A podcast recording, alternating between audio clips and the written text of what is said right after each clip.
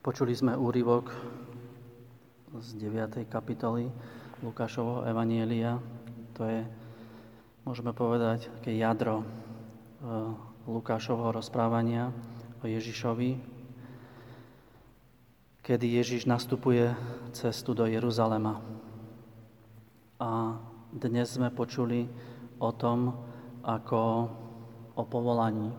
Na jednej strane o túžbe človeka, nasledovať Ježiša a na druhej strane takisto aj túžbe Ježiša, aby, aby šli za ním. Ježiš ako v Lukášovi, ako obraz Eliáša.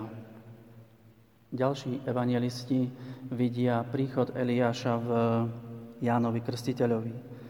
Ale Lukáš a práve tom dnešnom povolaní môžeme vidieť paralelu, podobnosť s prvou knihou kráľov o povolaní Elizea, ktorého povoláva Eliáš, keď hádže na ňo plášť, keď orie a Elizeus, keď vidí tento znak, že ho veľký prorok povoláva do služby, tak ho prosí, aby, aby sa mohol rozlúčiť s najbližšími, s rodinou a on mu to dovoluje.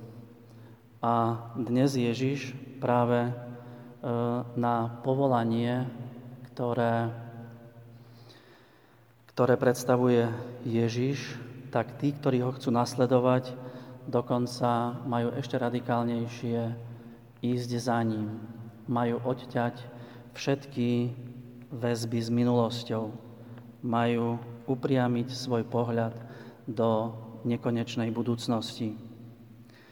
A teda aj nás Ježiš povoláva, aby, aby sme si uvedomovali tú radikalitu, tú veľkosť povolania a zároveň, aby sme boli tými, ktorí škrtajú v svojom živote ale.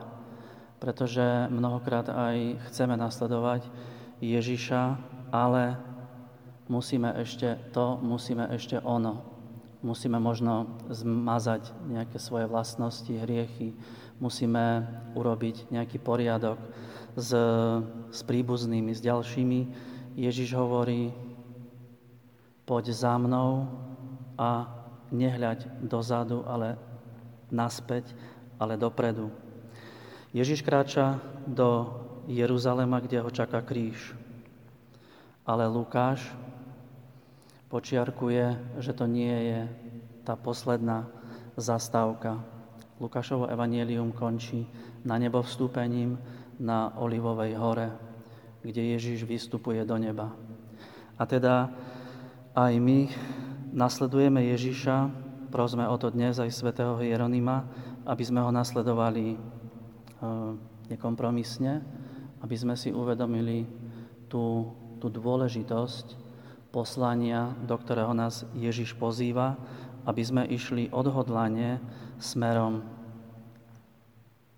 cez Jeruzalem, smerom ku krížu, ale nikdy nezabudli, že cieľom je Olivová hora.